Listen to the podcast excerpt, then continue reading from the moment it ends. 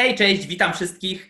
E, witam w kolejnym, dwunastym już odcinku trzeciego sezonu Klasy Atlasa. Jest ze mną Ziemowit Gowin. Cześć.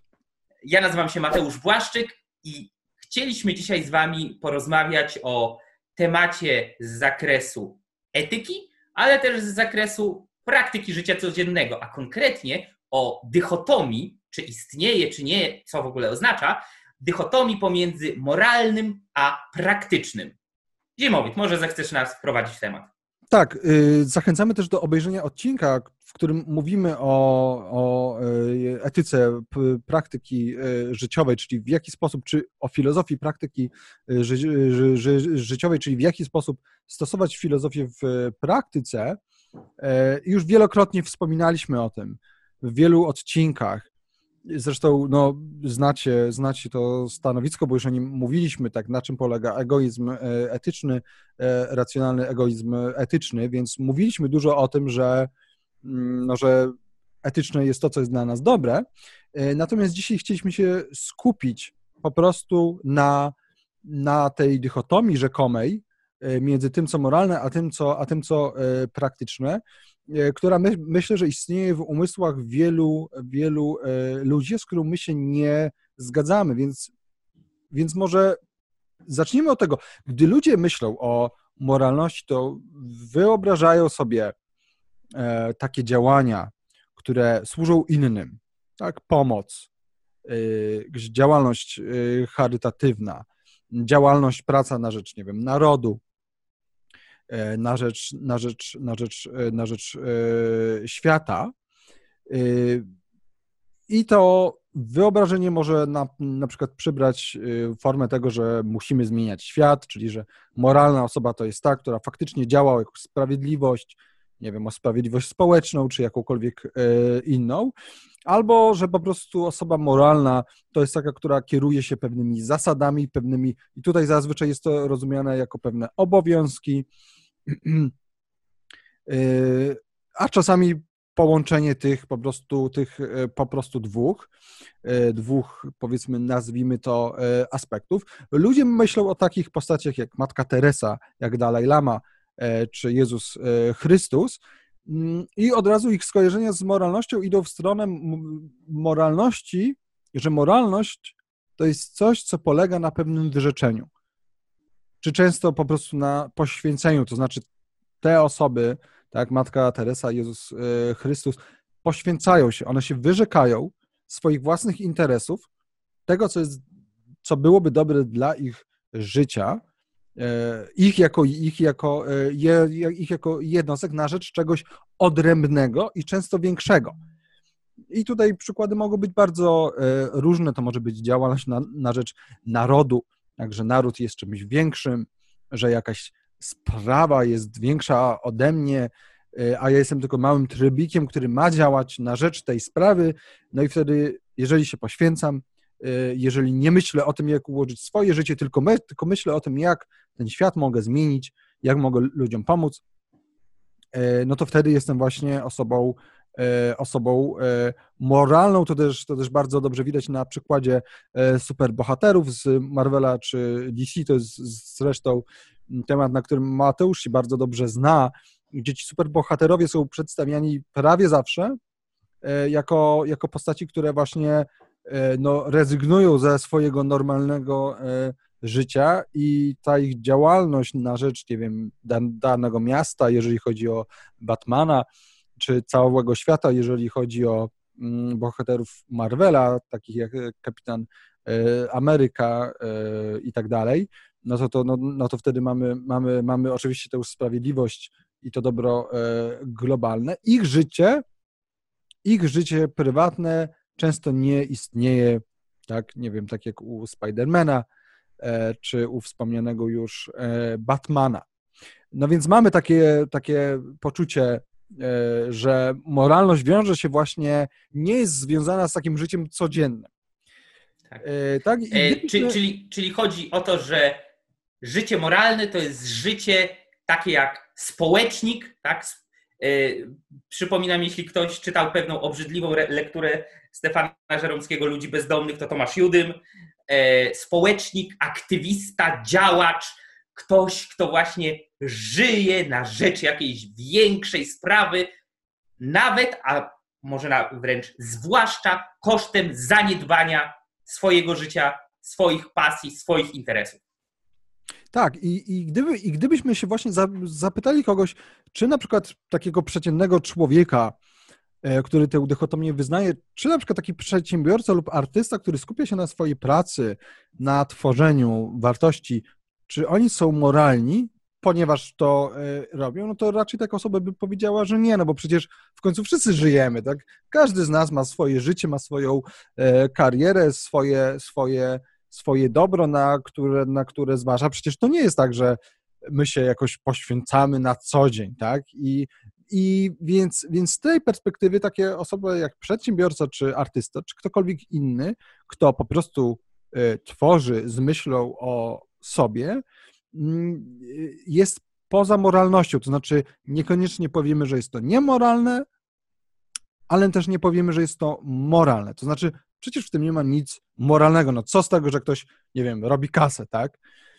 E, no i też kolejna rzecz, która kojarzy się z moralnością, to jest to, że moralność właśnie nie dotyczy życia codziennego, że jest to moralność, która mm, jest ograniczana, jest ograniczana do dylematów moralnych albo do wyjątkowych sytuacji, w jakich człowiek może się e, się znaleźć. Tutaj jest bardzo teraz popularny już od wielu lat dylemat e, wagonika, gdzie się zastanawiamy, czy możemy zrzucić w jednej z wersji wielkiego grubasa, za, za, zatrzymać e, pociąg i poświęcić życie tego e, grubasa na rzecz mm, e, na, na rzecz uratowania tam, nie wiem, pięciu czy dziesięciu osób, które są przywiązane do torów, tak, i to jest taki paradygmatyczny przykład problemu moralnego w głowie przeciętnego człowieka, albo takie, takie, takie rzeczy jak wojna, tak, i, i tutaj ktoś powie, że Mm, Pilecki, tak, który wszedł do Auschwitz i się z tego Auschwitz wydostał, no to on działa moralnie, z czym notabene ja się zupełnie zgadzam, ale to jest, to jest temat na osobną, na osobną e, dyskusję. No więc z tego punktu widzenia moralność nie miałaby zbyt wiele wspólnego z takim codziennym e, życiem. Więc możemy to podsumować w ten sposób, że powszechnie rozumiana moralność ma trzy cechy, tak mówiąc ogólnie.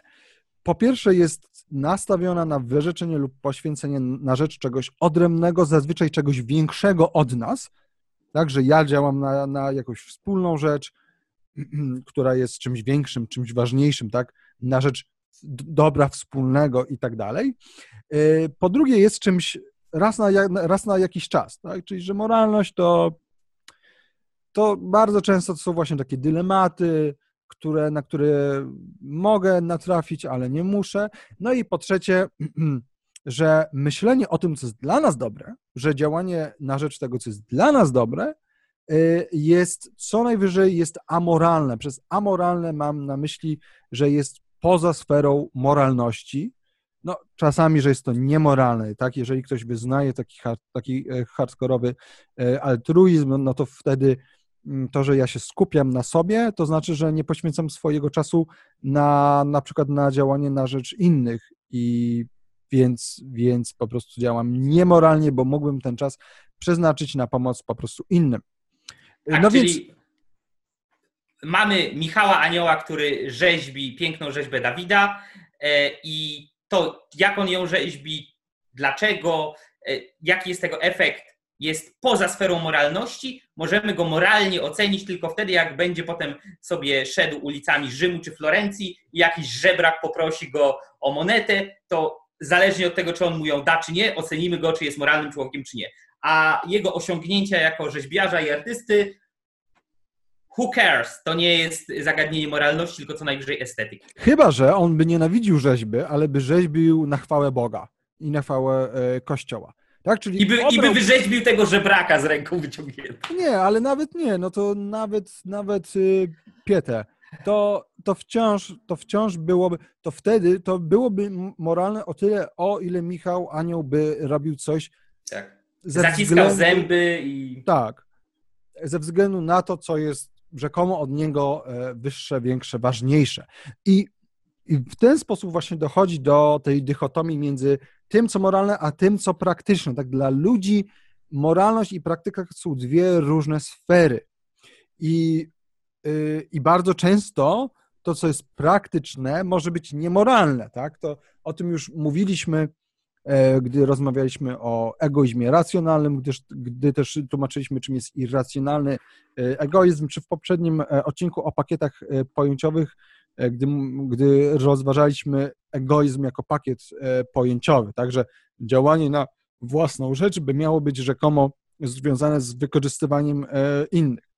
No ale generalnie taka przeciętna osoba nie chce innych wykorzystywać, no ale też w pełni być moralnym, znaczy faktycznie działać jak Jezus, dać się ukrzyżować, faktycznie działać jak matka Teresa z Kalkuty, wyrzec się wszystkiego, jak być świętym, przecież święty, no to to jest taka postać, która, która jakby z czego jest znana? No, z tego, że się poświęcała i z tego, że cierpiała. Tak więc moralność się kojarzy z cierpieniem, z wyrzeczeniem, no ale przecież trzeba jakoś żyć. Więc tutaj oczywiście, więc, więc tutaj ludzie do, dochodzą do tej dychotomii, no i uznają, że być moralnym jest dobrze, dobrze, że są bohaterowie, ja będę moralny raz na jakiś czas. Tak troszeczkę. Tak, tak właśnie troszkę. No więc możemy w skrócie tę dychotomię między tym, co moralne, a tym, co praktyczne, e, po prostu opisać jako uznanie, że to, co praktyczne, nie jest moralne, niekoniecznie, że jest niemoralne, ale nie należy do sfery moralności, zaś to co, to, co moralne, nie jest praktyczne. Nie jest praktyczne z punktu widzenia życia e, człowieka.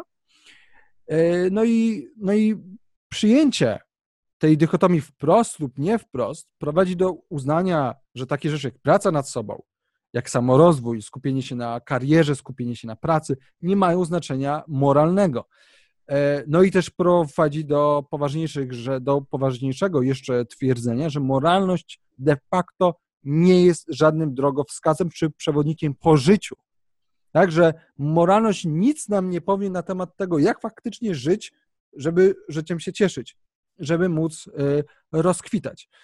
No i mm, Mateusz za, za chwilę przejdzie do tego, dlaczego odrzucamy tę dychotomię. Y, ja jeszcze powiem, y, że, y, no, że właśnie wspomnieliśmy o tym, że większość ludzi właśnie chce być moralna tylko troszkę, no dlatego, że taka pełna moralność oznaczałaby zupełną niepraktyczność, oznaczałaby de facto cierpienie, no bo to byłoby ciągłe poświęcanie się, no i taka posunięta do granic możliwości moralność w tym rozumieniu po prostu oznaczałaby e, śmierć. I teraz chciałem przytoczyć dłuższy, ale myślę, że dobry cytat z Rand z przemowy Johna Galta z Atlasa Zbuntowanego, więc ja go przeczytam, tak żebyśmy podsumowali sobie też zobaczyli, co Rand mówi o tej dychotomii, a Mateusz już potem przejdzie do, powiem wam, dlaczego my odrzucamy tę e, dychotomię. E, cytuję. Nieważne, jaki niechlubny kompromis zawarliście ze swoją niepraktyczną doktryną, nieważne, jak nędzną równowagę między cynizmem a przesądem udaje wam się teraz utrzymywać, nie pozbyliście się korzeni, które stanowi śmiercionośna zasada. Wiara, że moralność i praktyczność są przeciwieństwami. Tak? Tutaj Rand mówi, że jest to zasada, która jest śmiercionośna. Od dzieciństwa uciekacie przed koszmarem wyboru, którego nigdy nie ośmieliliście się w pełni zidentyfikować. Jeśli to, co praktyczne, wszystko, co musicie robić, by istnieć, wszystko, co, co sprawdza, co się sprawdza, odnosi sukces, osiąga cel, przynosi wam pożywienie i przyjemność, przynosi wam korzyść, jest złe, a dobre, moralne jest to, co niepraktyczne, to, co się, to, co się nie udaje, niszczy, blokuje, rani was i przynosi wam straty lub ból, wasz wybór jest jest wyborem między moralnością a życiem. Jedynym rezultatem tej morderczej doktryny było pozbawienie życia moralności. Dorastaliście w wierze, że jedyny związek zasad moralnych z życiem polega na przeszkadzaniu i zagrażaniu mu z ich strony, że ludzkie istnienie jest pozbawioną moralności dżunglą, w której dopuszczalne jest wszystko.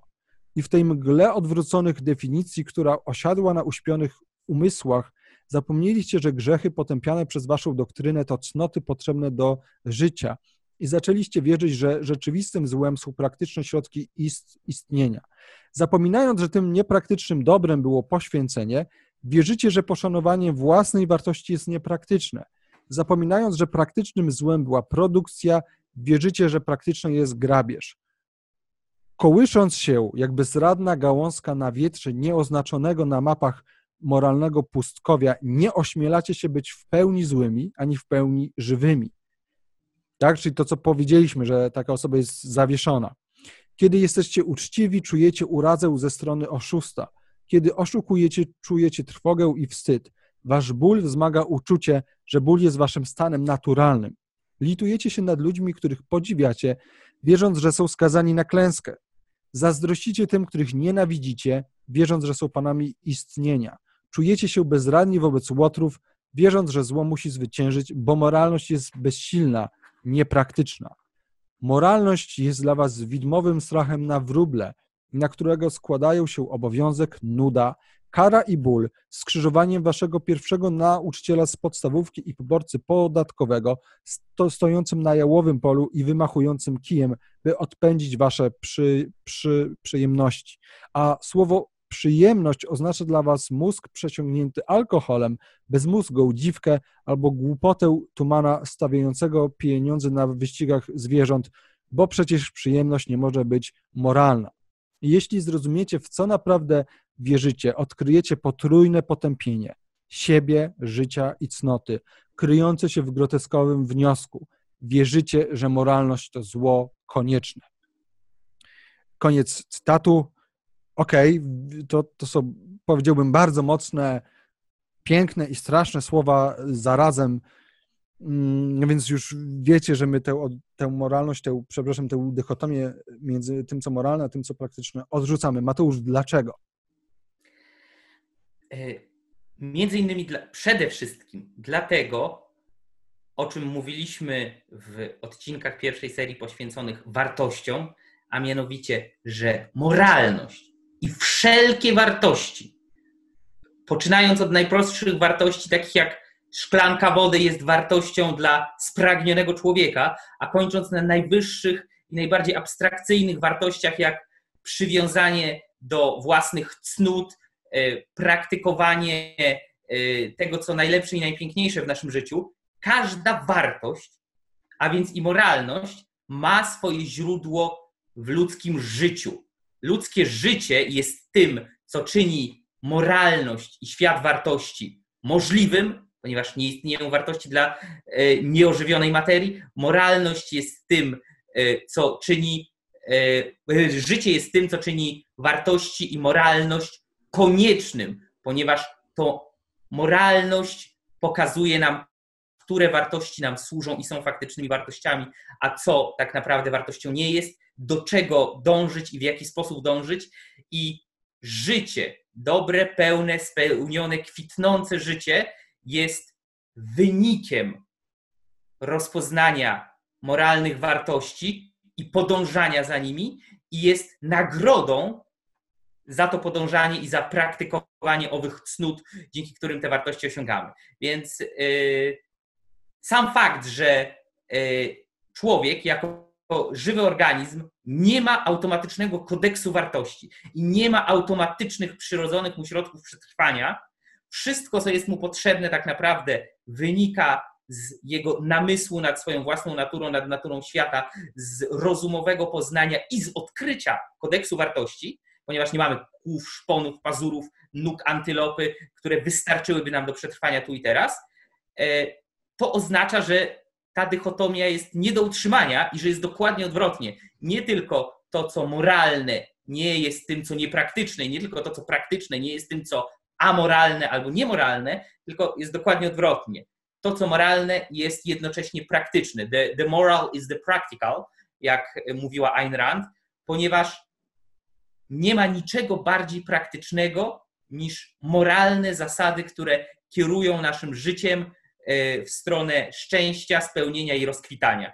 Celem człowieka jest jego przetrwanie, szczęście i rozkwitanie, e, a ponieważ my nie wiemy, co jest dla nas dobre z automatu, potrzebujemy kodeksu wartości, potrzebujemy z tego powodu właśnie moralności, zasad postępowania, cnót, które są środkiem do y, otrzymania, uzyskania, zdobycia tych wartości i tylko dzięki temu jesteśmy w stanie sobie y, poradzić tak naprawdę ze światem wokół nas i z rzeczywistością, w której żyjemy.